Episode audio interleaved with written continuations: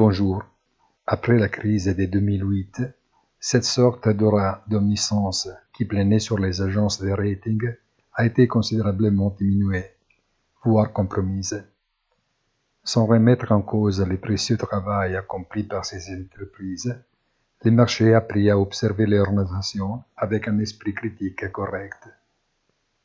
Aujourd'hui, il semble que les jugements rendus aient adopté un critère paramétrique, c'est-à-dire l'ajustement de la sévérité à la moyenne générale, qui évolue évidemment dans le temps.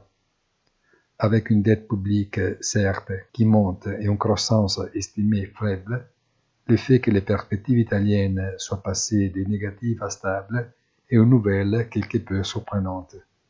Bonne journée et rendez-vous sur notre site easytradingfinance.it.